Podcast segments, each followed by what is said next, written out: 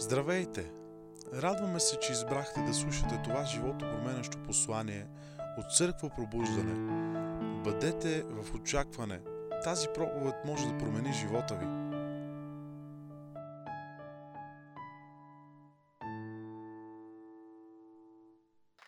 Алелуя! И сега може да отворите Библията си на Евреи, 11 глава, заедно с мен. И тази вечер аз искам да ви говоря едно просто послание. Вечер, а, да. А, тази сутрин искам да ви говоря едно. А, разбирам те, Цецо, напълно. А, Цецо, аз си мисля, че това е живота, който сме създани да живеем. Съвсем сериозно. От присъствие в присъствие. От пробив в пробив, от слава в слава. Знаеш ли, че е по-трудно да влизаш и да излизаш в Божието присъствие? Да, по- по-лесно да влезеш и да излезеш в Божието присъствие. По-трудното е само да стоиш вътре. Но това е ключа, ако можеш просто да стоиш в Него. Вау, живот ти става друг, защото в Него винаги има сила. Когато ти свършиш, той никога не е свършил. И ако си в Него, постоянно има нещо, което тече през тебе. Откъде може да имаш тази сила да си легнеш 6 и да станеш 9 и да отидеш да проповядваш? В Него. Амен. Както и да е. 11 глава на Евреи. Там ли сте?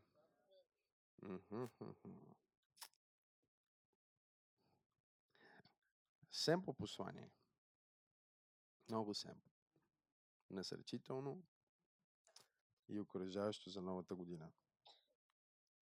Сега, Евреи, 11 глава, се нарича Алеята на славата.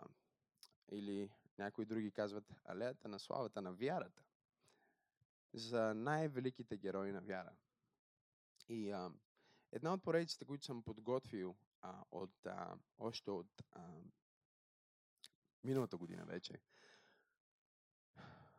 е свързана с изследване на, на, на Божиите великани, на, на най-великите Божии мъже и жени в Библията, живота им, личния им живот. И а, кои са нещата, които ние може да извадим от това. И може би 2017 ще успеем да я направим. Но е вълнуващо да имаш пастор, който има 10 поредици за теб. Нали, приготвил ти е храна за дълго време напред. И не можеш да огладнеш и да останеш гладен в църква пробуждане. Нали? Вълнуващо е. Аз съм се мислил, това е църквата, която искаш да отидеш и да знаеш, че има нещо, което ще хапнеш. Някога отиваш и почва корема да ти кръкоре. Но не в пробуждане винаги има свежа манна. Но ще видим кога ще започнем това изследване, но тази сутрин ще използвам един такъв а, Божий генерал, за да а, споделя това, както казах, а, семпо послание за, за някои от нещата, които трябва да направим в новата година, за да приемем повече. А, защото, както ви казах вчера, врага няма проблем Бог да те благослови повече, докато има дупки в съда, в който Бог иска да излее. И за съжаление много често не е, че Бог не ни дава повече, а е, че ние не сме готови да акумулираме, да асимилираме, да приемем това, което Той ни дава по пълноценен начин и така Той излива в нас. Но има дупчици в нас. Бог ми говори много силно, ми даде един сън а, онзи ден. А, онзи ден, вчера, вече всичко ми се смеси. Но не беше с нощи, а вечерта преди това, както и да се нарича това. И а, вечерта си лягах и, и Бог ми даде много, много, много силен сън, пророчески сън. И а, просто искаше да ми покаже нещо. И това, което ми показа, е, за да не разказвам целия сън и всичко това е, че а, много често са малки, глупави, невинно изглеждащи неща, които ни отравят и ни разболяват и ни спират от това да живеем изобилния живот, който Бог има за нас. Били ли сте някога в такава ситуация, в която нещо прекрасно е разрушено от нещо много малко? Били ли сте в живота си в ситуация, в която нещо малко изведнъж проваля нещо огромно и прекрасно? Малки, неграмотни хора – с които си се заобиколил, които изведнъж могат да прецакат нещо голямо, което Бог иска да направи. Тук ли сте хора? И в 2017, ако искам да ви науча нещо, то е да не се занимавате с тъпи хора. Не знам дали разбрахте какво ви казах. Не, че не обичаме всички хора и не служим на всички хора, просто не инвестираме време и усилие в това, което цялата книга притчи нарича безумец, глупец и невеж човек. Няма как да промениш такъв човек. Няма как да изобличиш такъв човек. Няма как да помогнеш на такъв човек. Най-здравословното е да го дистанцираш. Не, вие не разбирате какво искам да ви кажа. Защото много често има такива малки неща в живота ни, малки хора, малки агенти, които носят феноменална отрова, за да провали това, което Бог иска да направи в живота ти. Малки нещица, които врага посява, които са толкова изглеждат невинни. Това, което видях, беше една малка, малка, малка жабка. Малка, много малка жаба. И Бог ми показа в съня. Вижте, аз не, разбирам от жаби. Но Бог ми каза, това е едно от най-отровните животни в съня ми. И ти си мислиш, е, какво нещо? И то те плюе с ей толкова малко плюнка.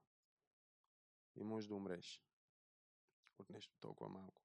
И Бог ми каза, тая година трябва да внимаваш в малките неща, които врага ще се опита да вкара и да бъдеш радикален, да бъдеш внимателен, да бъдеш проницателен в тия малки области, в малки компромиси. Не знам дали има хора в църквата тази сутрин, които идват, защото помисли колко големи неща в живота ти са били абортирани заради нещо глупаво. Знаете ли, че семейства не се провалят, защото не се обичат? Те не се провалят, защото не се, не се харесват? Те, не се, те се провалят, защо... Знаете ли, защо се провалят семейства? Искате ли ви кажа? И това е научен факт. Това е, това е толкова изследвания са били правени, които са го потвърдили пак и пак и пак. Не, че нещо голямо е станало в семейството и те един ден решават да се разделят, а е, че много години се случват малки неща, които не се разрешават. И сега малките неща, които не се разрешават, са като капки, като капчук, който изпълва и препълва чашата на търпението на този човек. И в един момент ние имаме това изказване. Бум! Идва капката, с която чашата прелива. Не, че е не знам дали разбирате. Количеството не е огромно, но това нещо е било там. Бум, бум, бум, бум. И работи в живота ти. И тази година Бог казва, искаме да убиеме малките лисици, искаме да убиеме малките отровни жаби, искаме да искаме да убиеме всички такива малки неща, които идват, за да спрат живота ни, да спрат съдбата ни, да спрат призванието ни. Те няма да спрат нас, ние ще спрем тях в името на Исус. Някой ще стъпка жабите. Но проблема много често е, че ние харесваме жабите.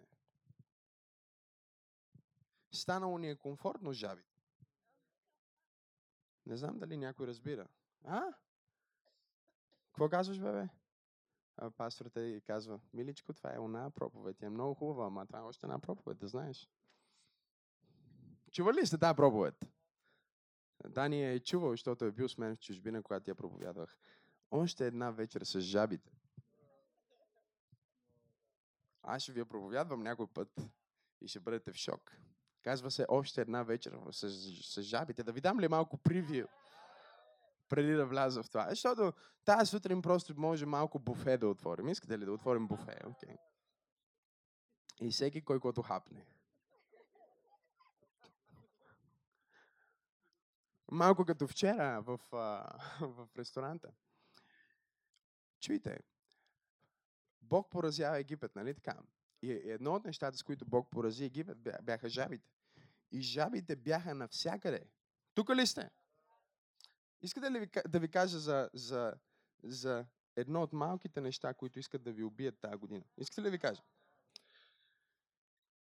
Така и така говоря пророчески, ще си говоря пророчески. А, едно от малките неща, които ще ви убият тази година, ако им позволите, Библията ни казва, че Бог порази Египет с, с жаби. Имаше жаби в спалнята и в туалетната. Библията казва на масата и върху хляба върху главите им и върху леглата им и по чершафите им и по масите им и по столовете им и в балкона и в банята и където и да отидеш, земята беше покрита с жаби. Тук ли сте? И Библията ни говори, че това беше нещо ужасно за Египет. Бог ги порази с, с тия жаби. Представяш си какво е? Отиваш да ядеш, жабата ти е в супата. Около супата. На главата ти жаби. Насякъде жаби, хора. Целият Египет беше покрит с жаби. Ужасни, вонящи жаби. И Библията ни казва, че фараон извика към Моисей и каза, моля те, накарай това нещо да спре. Защото магиосниците, които фараон имаше, можеха да направят същото лошо, което Моисей можеше да направи само в началото. Когато Моисей превърна своя жезъл в змия, когато Моисей удари водата и стана кръв, Библията казва, че те копираха това, което Моисей направи чрез техните магии. Но забележете, те можеха да направят това, което Моисей прави, но всеки път, когато трябваше да има обръщане и да бъде спряно това, което е започнато, фараон трябваше да отиде при Моисей, защото магиосниците знаеха как да направят чародейството, но не знаеха как да го върнат назад. Някой казва, каква е разликата между теб и някой, който може да ми каже нещо за живота ми? Разликата е, че аз мога да го променя.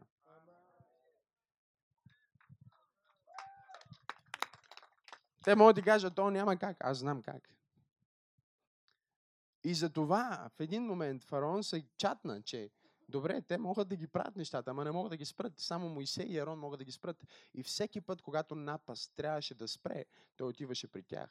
И в този специфичен момент той отново ги свика и каза на Моисей, представете ли се фараон, целият покрит жаби, на короната му жаби, на престола му жаби, по краката му жаби, по слугите му жаби, навсякъде жаби.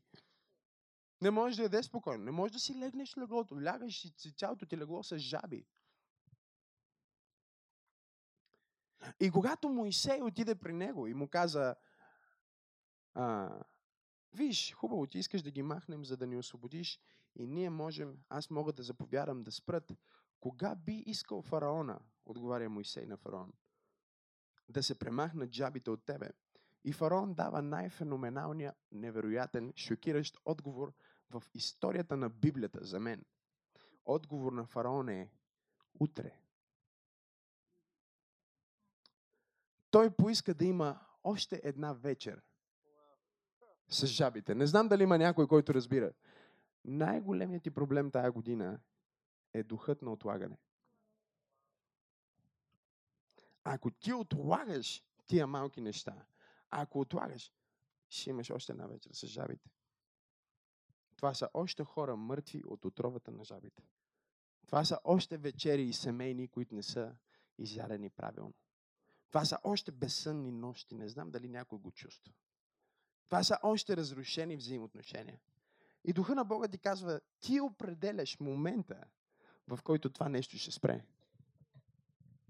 Моисей го погледна и му каза, ще бъде точно както си казал. На другия ден жабите бяха взети от измежду тях. Погледни човекът му каже, не прекарвай още една вечер с жабите. Ще проповядвам някой път и тая проповед. Но това са малки неща, които ние трябва да работим. Отлагане, нараняване, непростителност. И затова искам да влезем в посланието от Евреи 11 глава. Нека да погледнем заедно 21 стих. Там се казва С вяра Яков на умиране благослови всеки от Йосивовите синове. И се поклони на Бога подпирайки се върху края на тоягата си. Това е много пророчески момент в живота на Йосиф и в живота на синовете му, защото това, което Яков беше преживял, сега Яков предава нататък. И феноменалното тук, когато Божието Слово ни говори за Яков, е, че не използва неговото благословено име, а използва неговото старо име. Феноменално е, че Бог не се срамува да го нарече Яков, въпреки че го е сменил на Израел. Казва, Яков се облегна на жезела си, той се облегна на тоягата си, на всичко, което той беше преживял като Яков и всичко, което живя като Израел. Той се облегна на това, което беше в, в миналото за да пророкува това, което ще бъде в бъдещето. Схващате ли какво комуникирам с вас? И това е което ние правим. Той се облегна на това, което е преживял, защото тоягата, която те имаха, беше нещо много специално. Тоягата, на която той се облегна, беше нещо много специално, защото това е патриархален жезъл. Тук ли сте? И вие трябва да знаете това. Искате ли да ви науча? Това е патриархален жезъл през годините, когато неща се случваха, Той ходеше с тая тояга. Това е същата тояга, на която той се обляга, когато Бог му измести ставата и той вече накуцваше. Цял живот той ходи различно, Бог никога не го изцели. Някога Бог ще те обърка, за да може да оправи. И всички да знаят, че твоето объркване е неговото оправяне, ама това е друга проповед. И Библията ни казва, че той излизаше накуцвайки. И това е същата тояга, на която той излизаше накуцвайки. Сега тази тояга е пророческия жезъл. Това е патриархалният жезъл, на който всеки път, когато Бог прави нещо, те поставяха марка. Марка върху жезъла. Тук ли сте? Когато Бог ги благослови с първото им дете, имаше белег там. Тук ли сте? Когато Йосиф се е родил, Яков беше сложил. Ето тук се роди Йосиф. Тук ли сте? Той маркира, когато Бог го срещна и промени името му. Той беше сложил белег. Когато Лаван го измами и трябваше да работи 14 години вместо 7, той сложи белег. Тук ли сте? Когато трябваше да се раздели с Исав заради измама, той сложи белег. И когато се върна при братци и се видяха, той сложи белег. Този жезъл символизираше цялото му преживяване, целият му живот. Целият живот на баща му, цялата им история с Бог, за всичко, което Бог е направил. И сега той взема всичко, което Бог е направил в миналото и се обляга, за да декларира всичко, което Бог ще направи в бъдещето. Защото Бог винаги има в бъдещето повече от всичко, което има в миналото. Миналото може да е много хубаво, да си преживял много благословения, но сега Бог има нещо ново за теб. И Той ще използва твоята история. Не знам дали има някой, който чувства това, което казвам. За да ти покаже твоето бъдеще. Защото твоята история е това, на което ще се облегнеш, докато пророкуваш твоето бъдеще. Ти ще знаеш, че Бог има повече, защото това повече ще го сравниш с това, което вече си получил. И ще знаеш, че това, което съм получил, това, което съм преживял до сега, в 2016, ще се превърне в база, ще се превърне в основа, ще се превърне, не знам дали някой ги разбере, не, нека да го пророкувам както го чувствам.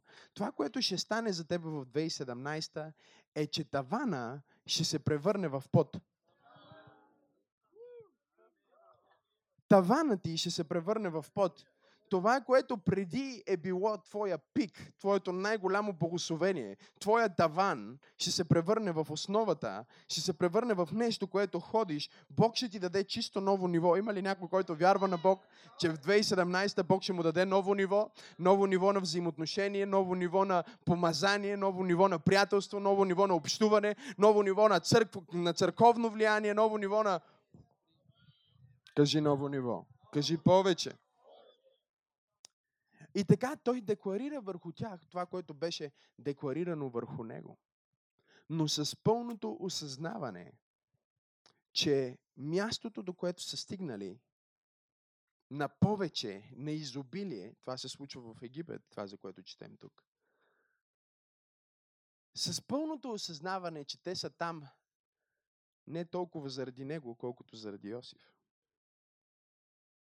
Защото от време на време когато наистина следваш Бог, Бог ти дава синове, които правят повече от теб. Okay. Тук ли сте, хванахте ли го? Бог ти дава деца, които правят повече от теб. Сега, нека да вляза малко в живота на Йосиф и да ви кажа за три неща, които Йосиф трябваше да направи, за да стигне до този момент, в който неговите синове са благословени от неговия баща в място, до което той ги е довел. Мислейки за живота на Йосиф, трябва да разбираме, че той е един от най-феноменалните герои на Библията. Йосиф е, може би, най- точният преобраз на Исус в Стария Завет. Тук ли сте? Той е този, който е избран да царува в 12-те племена. Но братята му го отхвърлят. Той е продаден от Юда Искариотски. Точно както братята на Йосиф го продават Хвърлен е в яма, точно както Исус беше хвърлен в яма. Тук ли сте? След това той е прият обаче от Египет. Христос беше отхвърлен от Израел, за да бъде прият от езичниците. Тук ли сте? Сяда от дясната страна на фараон, както Христос седна от дясната страна на Отец. И когато седна от дясната страна на фараон, както Христос седна от дясната страна на Отец, фараон му даде жена езичничка, точно както Бог даде на Исус жена езичничка, целия свят, църквата от целия свят. Тук ли сте? Той е, може би, най-точното, точният преобраз на Христос като живот, като история в Стария Завет. Нали, всеки един герой в Стария Завет всъщност има част от историята за Исус. Но Йосиф е, може би, най-точната, точният герой. Той, може би, е най-доброто най-добрият преобраз за Исус и мисията на Исус и това, което Исус направи, как беше предаден от братята си, как пострада заради тях, беше, беше купен, беше в робство. Тук ли сте? След това беше а, измамен в, в къщата на Петефа и след това беше в затвора, след това излезна от затвора. Той апостолското кредо за Бога. Да слезе в ада, на третия ден възкръсна от мъртвите, възнесе на небето, седна от дясната страна на Отец и Бог му даде църквата. Тук ли сте? И след като Бог му даде църквата, той даде на неговите синове и дъщери да управляват, но не трябва да останат в Египет, защото един ден ще бъдат взети. Окей? Okay? Всичко това е Христос. Така че Йосиф, цялата му съдба и целият му живот, колкото и да труден да беше, защото живота на Йосиф беше много труден, представете си, най-близките му хора го предадоха просто от завист. И вижте, аз не мога да ви кажа, че тази година вие няма да имате хора, които ще ви оставят и хора, които ще ви предадат, защото това трябва да се случва в живота ти, за да изпълниш съдбата си. Йосиф нямаше да е най-точния преобраз на Исус в Стария Завет, ако не беше минал през ямата, ако не беше минал през предателство, ако не беше отишъл в Египет, ако не беше се възстановил с братята си. И чуйте, пророческият елемент на историята на Йосиф е, че един ден той ще върне братята си и днесте племена при него и ще им се открие тук ли сте? Защото Христос сега за Израел е езически Бог. Защото Бог му даде жена езичничка. Но един ден той ще ги събере и дори знаем откъде ще дойде. Ще дойде от Вениамин. Не знам дали хората разбират.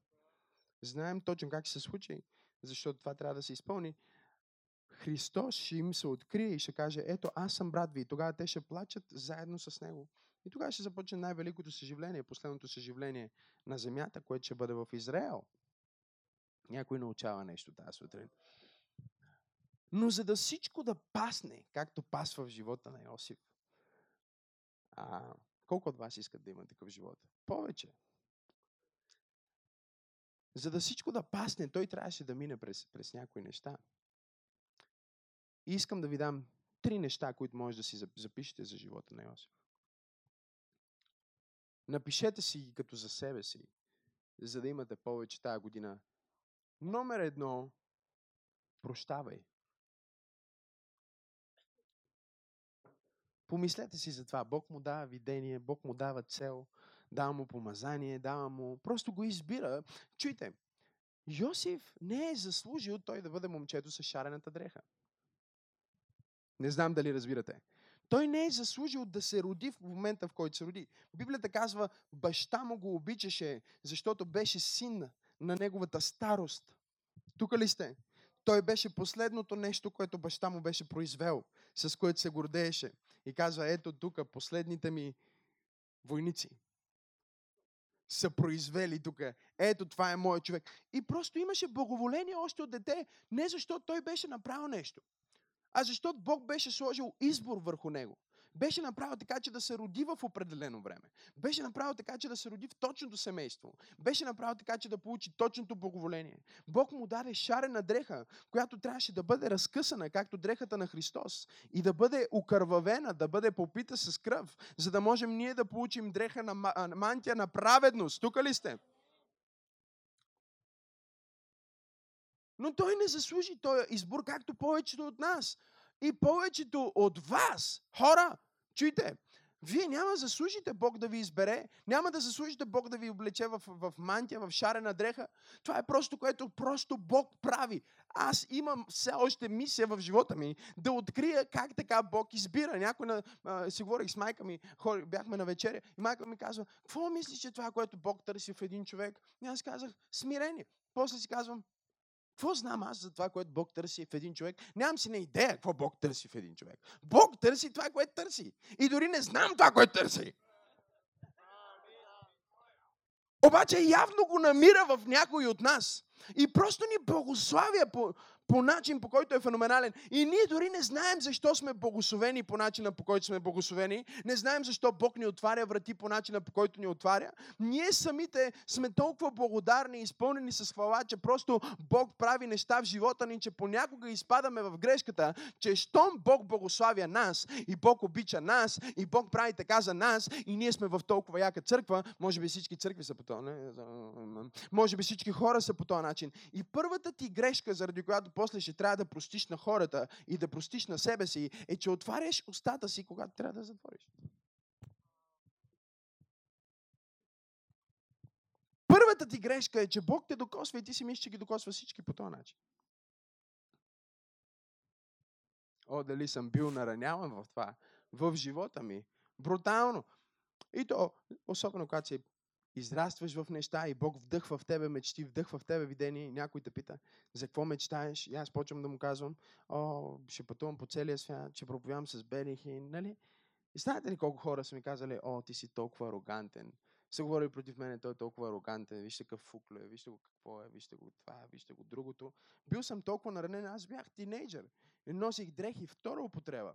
И бях на един християнски лагер. И един от проповедниците пред всички говори и му обвини и каза, аз не съм като Максим, който хори да дава луди пари за дрехи, за да си огажда на плата или нещо такова. Пред всички хора го пфф, направо ме удари с това нещо. Той не знае, че аз пазарувах от манията на килограм.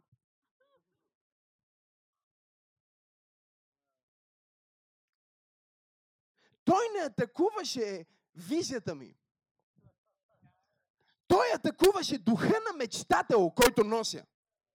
Не знам дали има хора, които разбират това, което говоря. Защото ако погледнете в 37 глава на Битие, Библията ни казва в 3 стиха, Израел обичаше Йосиф повече от всичките си чада. Защо? Защото беше син на староста му. Чуйте, а, не, мога ли да ви кажа нещо? Ако се беше родил в младостта му, щеше да каже, обичаше го, защото е син на младостта му. Бог ще си намери причина.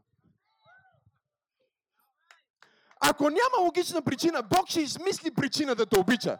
Той ще измисли причина да ти даде повече. Той ще измисли причина да те облече в шарена дреха. Той ще измисли причина. Понеже няма никаква причина, той просто ще си направи чисто нова. Не знам дали има хора в тази църква, които казват, пасторе, аз знам, че няма причина да го имам. Обаче Бог измисли тук що. Бог ще измисли причина да ти даде такова.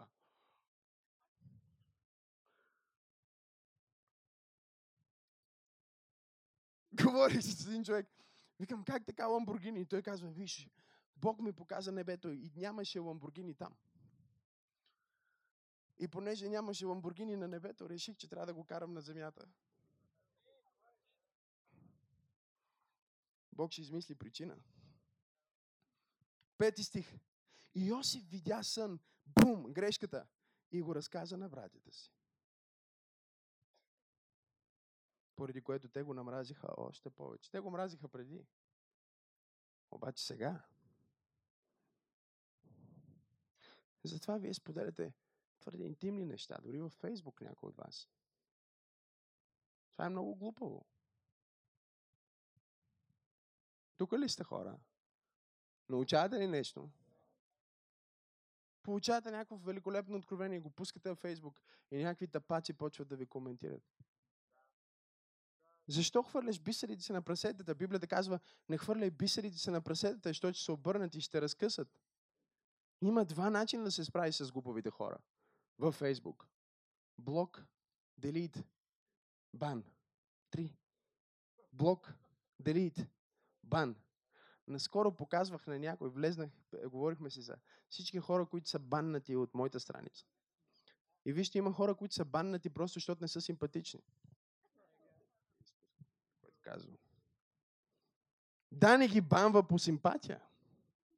Не аз, той ги банва. Някой не му харесва? А, не съм сигурен в това. Бан, бан, бан. Хората не могат да ни гледат после Дани. Викам, я да видя колко човека са баннати. Аз имам повече хора баннати, отколкото някои хора имат приятели. Чуйте, аз имам 9000 човека, които ме следват във Фейсбук, обаче имам повече хора баннати, отколкото ва... някои от вас имате приятели. Ха? И си казвам, вау, това е Божията воля. Само Дани казвам. Това е Божията воля. Бог игнор бан. Не да си хвърляш бисерите на прасетата. Опитва ли се да обясниш добрите си намерения на човек, който те мрази? Ти се опитваш да му обясниш, ти се опитваш да го обичаш, ти се опитваш да му дадеш и той просто...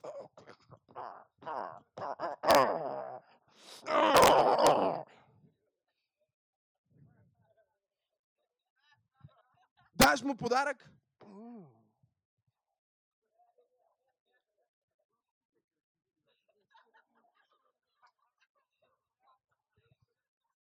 It is well.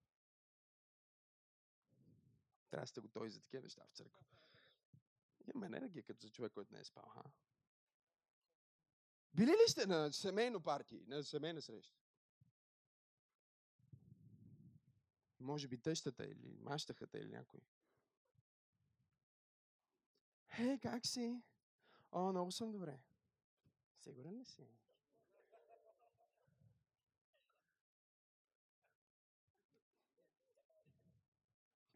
Изглеждаш ми малко надебелял.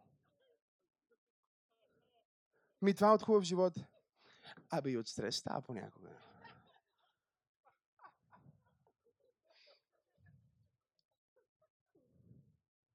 Виж, дарох ти подарък. Нямаше нужда.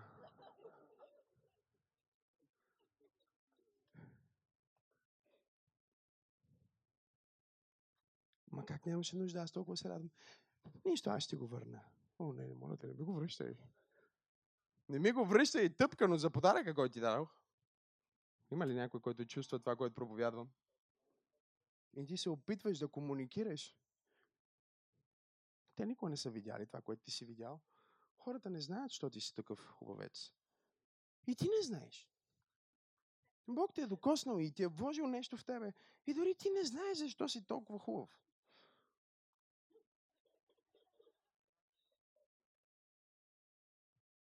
Не си хвърляй бисерите на прасетата. Библията ни казва, че те не атакуваха Йосиф само заради дрехата му. Тук ли сте? Те не го атакуваха за дрехата, защото дрехата днеска имаш, утре я нямаш. Може да си купиш нова, ако я скъсат.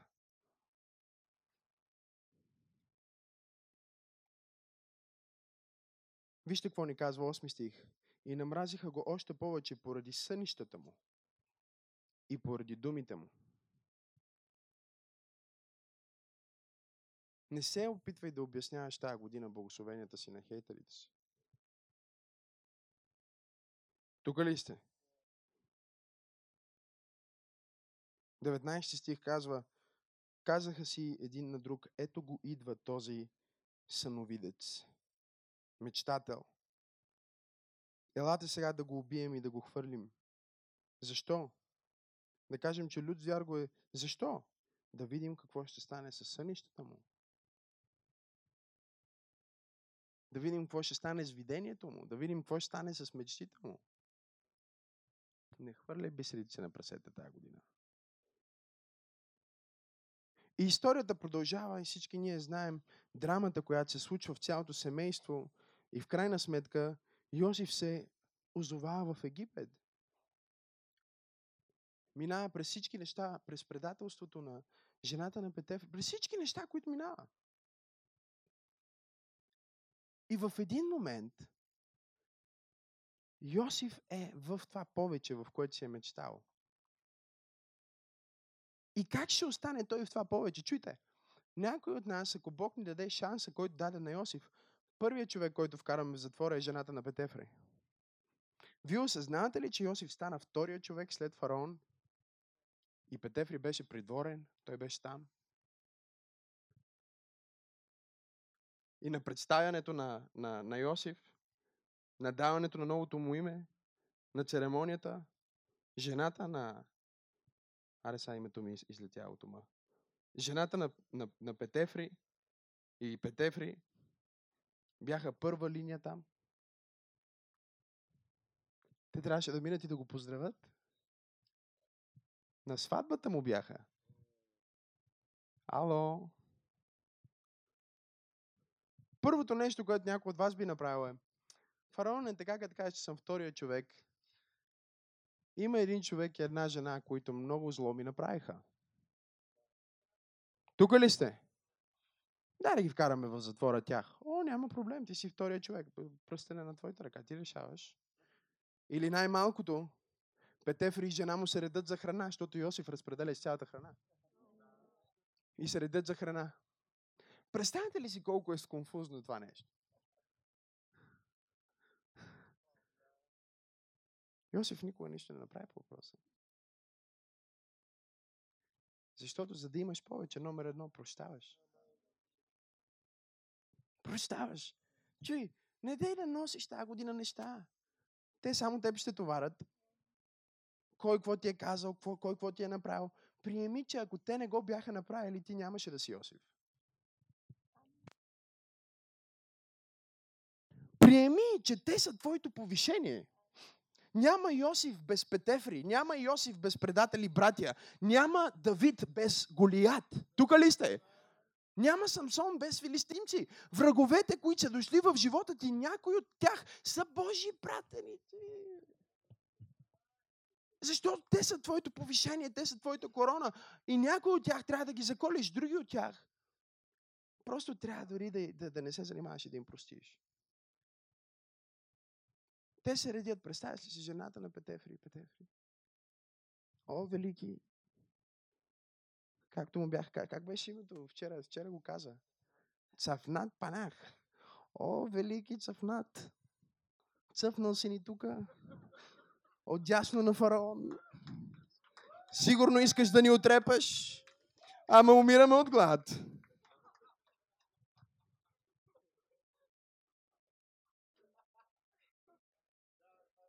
Кажи, прощаваш. Прощавай, защото имаш номер две. Забравяш. Виж, някой от нас прощават, ама...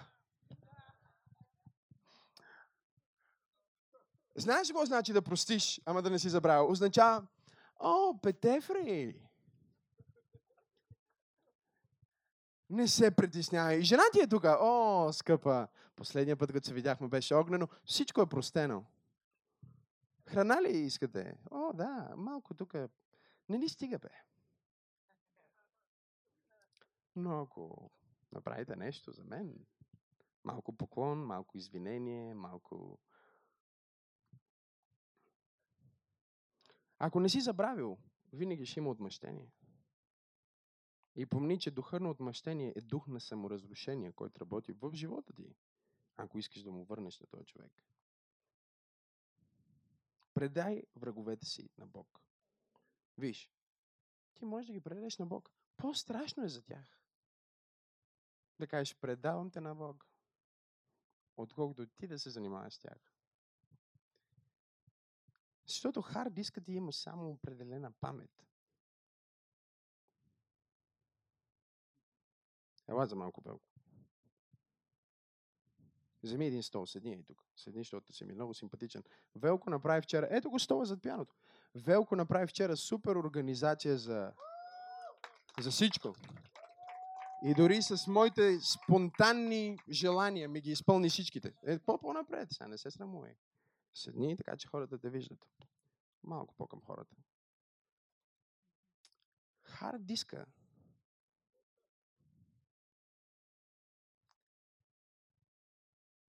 е 1 терабайт.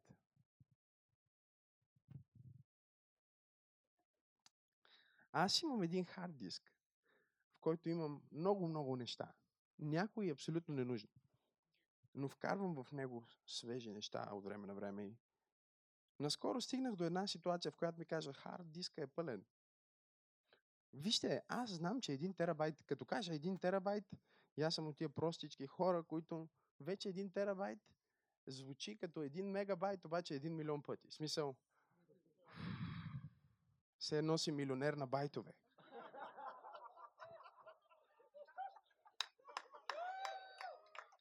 И си мислиш, този диск не мога да свърши, не мога да хакнеш, хвърляш всичко вътре. Филми, които никой няма да гледаш пак, бум, слагаш ги там. Снимки, които трябваше да изтрия, бум, слагаш ги там. Неща, които обаче в един момент се чува едно нещо на компютъра ти. Not enough storage space. Когато си сторвал неща, които е трябвало да делитнеш, когато си помнил неща, които е трябвало да забравиш, няма да имаш свежо пространство за видение, докато всичко, което си напълнил в твоя хард диск с спомени, които е трябвало да изтриеш от своята памет. Не знам дали има хора, които казват, пасторе, тази година аз започвам да делитвам тая папка, която не бях отварял. Клик, бум, делит, цък, пъф, коще, пъф, коще, пъф, коще. И не забравяй да изтриеш кощето също. Защото хард дискът ти има само определена памет. Ако един терабайт, не са два. И понеже Йосиф разбира, че неговия хард диск може да побере само от определена памет, мога да стана много добър с компютъри, защото има MacBook и да ви говоря за флаш. Флаш е различно. Тук ли сте? Не знам дали да го, да го обясня. Това, което прави, как се нарича? Флаш, флаш драйв ли се наричаше? Това, което прави флаш драйв на маковете е, че той в момента, в който караш някаква много тежка програма, например, ти имаш Mac Air, нали така? Вчера го видях, много е симпатичен. А, пускаш някаква тежка програма, примерно е, едитваща филми или нещо, и изведнъж почва да ти казва, че нямаш памет.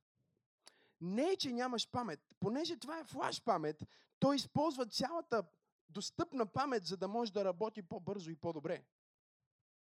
И сега, за да може хард диска на Йосиф да обработва сънища и видения, да обработва това, което Бог казва сега, да обработва как да разпределим храната, да обработва, просто трябва да разбереш, че имаш по-важни неща за помнене дали има хора, които казват тази година, аз ще пусна този спомен. Може да седнеш. Аз ще пусна тази история. Ще пусна тази обида. Абе, просто ще го пусна това. За какво си пълна диска? Защо си товара диска с спомени, които не са ми нужди? Снимки на хора, които е трябвало отдавна да изтрия. Време е да изчистим хард диска. Време е да изчистим флаш памета. Време е да кажем, Господи, аз съм празен. Напълни ме с ново преживяване. Готов съм. Свали сънища и видения. Свали чудеса и знамения. Свали власт. Свали про пробив, свали повишение. Някой казва, прощаваш.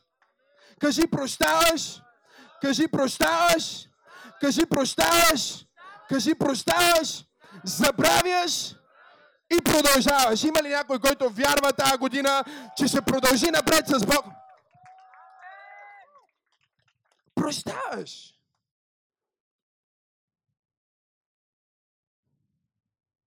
Забравяш. Изтри тия неща. Лязох в тази папка изведнъж, а, уху. Неща, които не са нужни. Спомени, които трябва да изтрия. Чуйте. Има неща, които ни карат да изпитваме носталгия, а говорят за нашата мизерия. И докато ние пълним нашия диск с мизерия, защото изпитваме носталгия, никога няма да може да го изпълним с видение и вяра, която Бог иска да вложи в нас. Забравяш. Аз проповядвам феноменално тази сутрин. Чувствам се добре. Това уморено помазание ми действа добре. Прощаваш. Прощаваш. Прощаваш. Прощаваш. Забравяш забравяш, забравяш.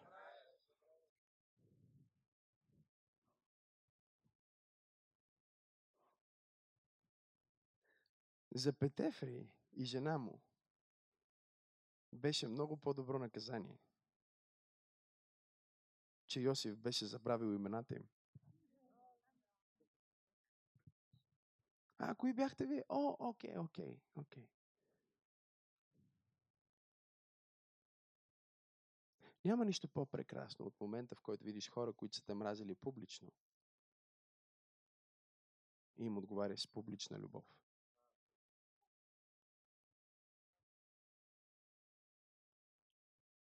Защото си забравил. Защото си решил да не го носиш. Всеки път, когато кажеш, аз го забравям и не го нося, ти оставяш товара на някой друг, който иска да го помни. Внимавай с хора, които помнят неща, които искаш да забравиш. Аз получавам тази сутрин.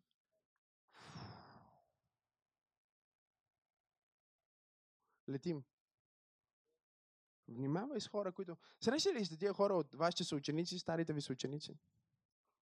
Затова ми хареса толкова това момиче, което сме били в, а, в а, занималнията заедно. Аз си мислих, че сме били заедно в, в, един клас. И тя, като ми каза занималнията, и осъзнах, че е било, било наистина така. И аз имам много неща, от които да се срамувам от това време. Тя никога не го спомена. Знаеш, че един човек може да получи това, което си, когато не ти плямпа през цялото време за това, което си бил. Има други хора, които като ги срещнеш, те знаят това, което си, но понеже не са стигнали до това, което ти си, те не спират да говорят за това, което си бил, за да се чувстват по-добре за себе си, защото все още са там. Не знам дали има хора, аз получавам, направо щупвам крепостите, аз сутрин се чувствам фамозно. Ха? Срещаш го този стар ученик. Е, помниш ли когато? Не, не помня. Не бе, не бе, помниш, трябва да помниш. Не, не го помня. Помниш ли, когато се състезавахме, аз бях с моите жигула и ти беше с твоята лада и се дърпахме и бяхме малко подпинали? Не, не помня. Как не помниш, бе? Ми не помня, защото аз спрях с Бентлия, видях, че ти си май с жигула все още.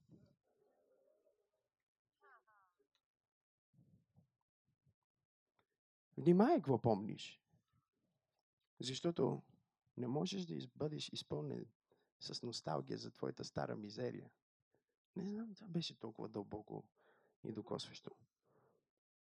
И да искаш Бог да те изпълни със свежо видение, трябва да погледнеш напред, като че нямаш тая история. Феноменалното с Йосиф, аз все още съм в еврей, въпреки че съм в битие. Феноменалното с Йосиф не е само, че прощава и забравя. Чуйте, има хора, които са се освободили, но са малко като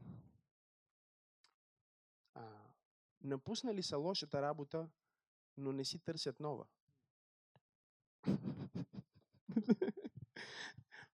Бюрото по труда почва да им харесва. Не знам дали има хора, които чувстват, то проповедник е, та сутрин е, огън пояждаш. Когато проповядвам така, искам да си служам записа. А? Знаете ли ги тия хора?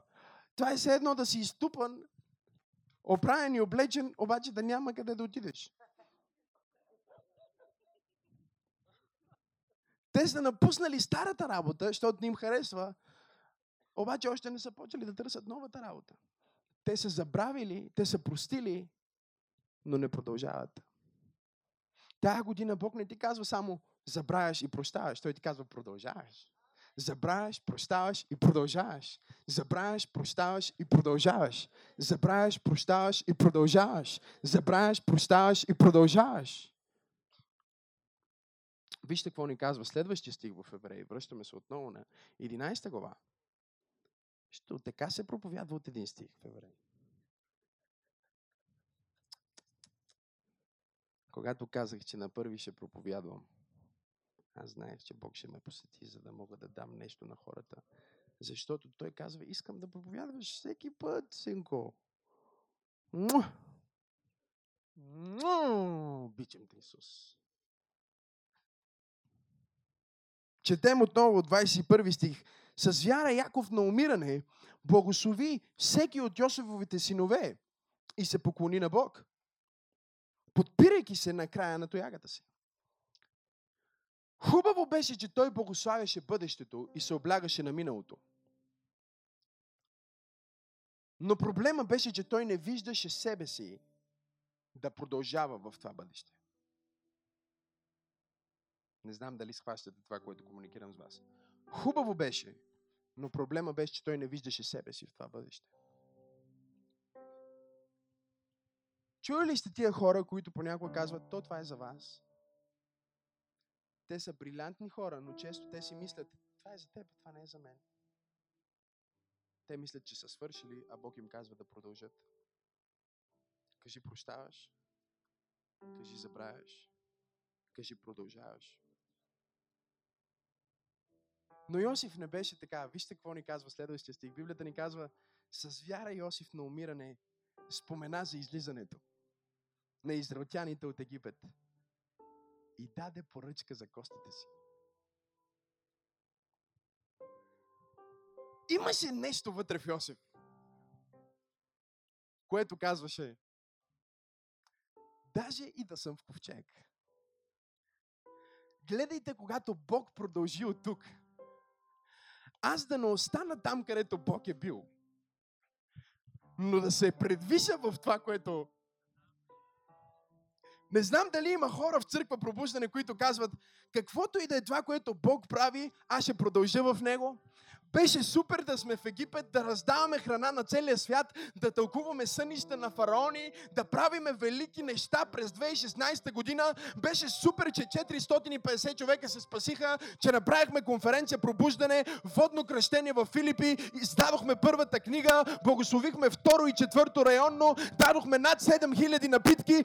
Беше супер това, което видяхме тук. Обаче каквото и да е това, което Бог ще направи в бъдещето, аз не искам да остана в това, което Бог Бог е правил преди, искам да бъда в това, което Бог прави сега. Нека костите ми да не останат в Египет. Чрез вяра той даде поръчка за костите си. Не оставам тук. Искам да ви кажа, всичко беше много хубаво, обаче аз няма да остана тук. И знам, че ще бъда кости. Защото докато докато благословението, в което живеем сега, се превърне в място на опресия, после винаги минава процес, в който ние започваме да се чувстваме комфортно и изведнъж се превръщаме в роби. Но гледайте, когато вие стигнете до този комфорт и Бог издигне изкупител и ви изведе от тази земя на благословение, което после се превръща в робство, да не останат костите ми тук. Има ли хора, които казват, пастор, аз може да съм на 53, обаче искам да ти кажа, че чувствам, че трябва сега да започна да проповядвам, чувствам, че трябва да стана младежки пастор на 60, не знам дали има хора, които чувстват. А, започнах бизнес, не се получи 2, 3, 5, 10 пъти, обаче тази година мисля, че Бог ми говори за нов бизнес и съм готов да опитам пак. Бог ми каза да пробвам да се включа в кафетерията и знам, че всичките ми зъби са щупени, но планувам да си сложа изкуствени защото няма как да остана там, където съм бил. Каквото и да става, аз няма да остана. Тук беше хубаво, но няма да стоя тук. Аз не мога да стоя тук, докато вие се движите в обещанието. Нека костите ми бъдат близо до скинията, която Бог ще поиска от вас. Нека костите ми преминат през Йордан. Нека костите ми влезнат в обещанието на Авраам, Исак и Яков. Аз няма да остана в миналото. Аз няма само да простя. Аз няма да забравя. Аз ще продължа напред защото Бог има нещо повече за мен в моето бъдеще. Има ли някой в църква пробуждане тази сутрин, който казва, Боже, знам, че имаш повече. О, не съм твърде стар, не съм твърде млад, не съм кости, халелуя. Ако не си кости, все още има време за теб. Ако си близо до кости, все още има време за теб. О, на някой плочата плочата на гроба ти трябва да проповядва 20 години след като си умрял. Кажи повече.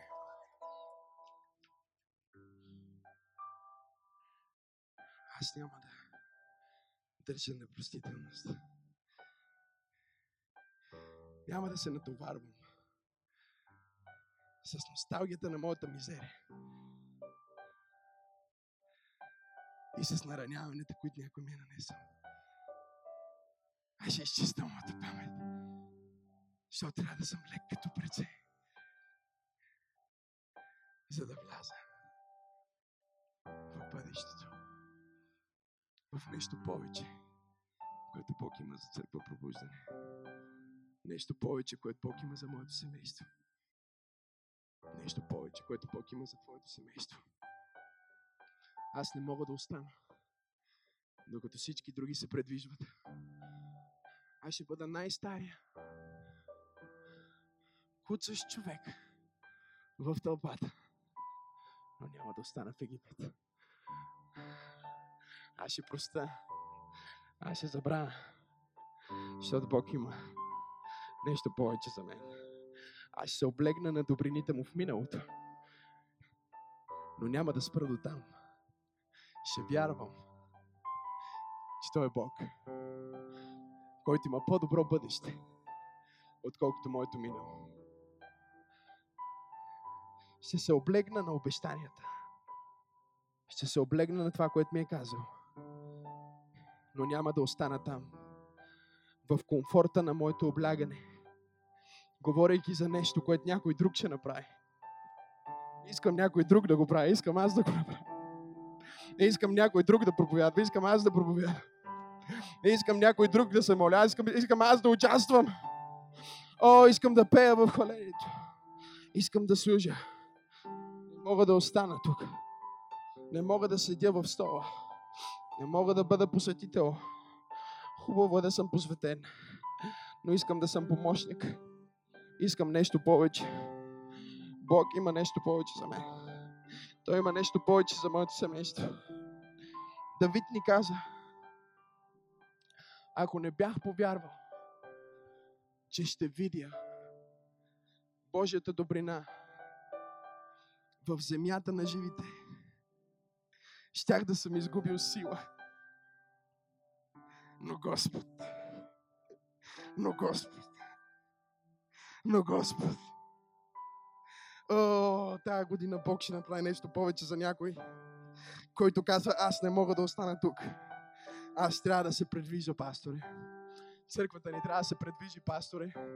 Групата ми трябва да се предвижи. Хубаво е, че сме пет, айде да станем 10 вече. Писна ми. Искам се предвижда напред.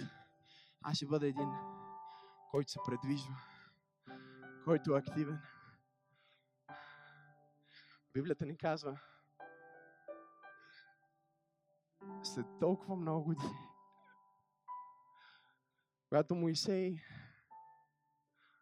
извеждаше Израел от Египет, всички помниха поръчката, която дядо Йосиф беше направил за себе си. Неговата поръчка беше тяхното пророчество, че един ден, когато излезнете от тук, не ме оставяйте тук. Аз трябва да продължа. Аз трябва да продължа. Нека затворим очите си. Божието помазание е тук тежко. Божията слава е тук. Алелуя. Бог говори на някой тази сутрин, казва, аз имам повече за теб, не се отказвай. Става и ходи. Става и се предвижи. Махни товара. Прощавай точно сега. Забравяй точно сега. Изтривай ненужни неща от твоята памет, защото имам нещо повече. Имам нещо повече. Имам нещо повече.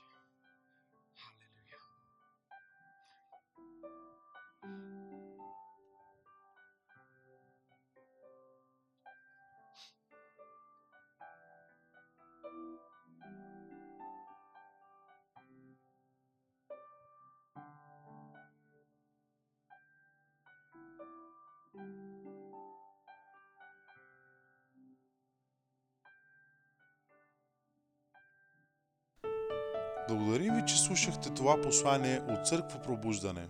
Ако искате да посеете в нашето служение, може да намерите повече информация в сайта ни. Стойте свързани с нас чрез Facebook страницата на Църква Пробуждане и сайта ни awakening.bg.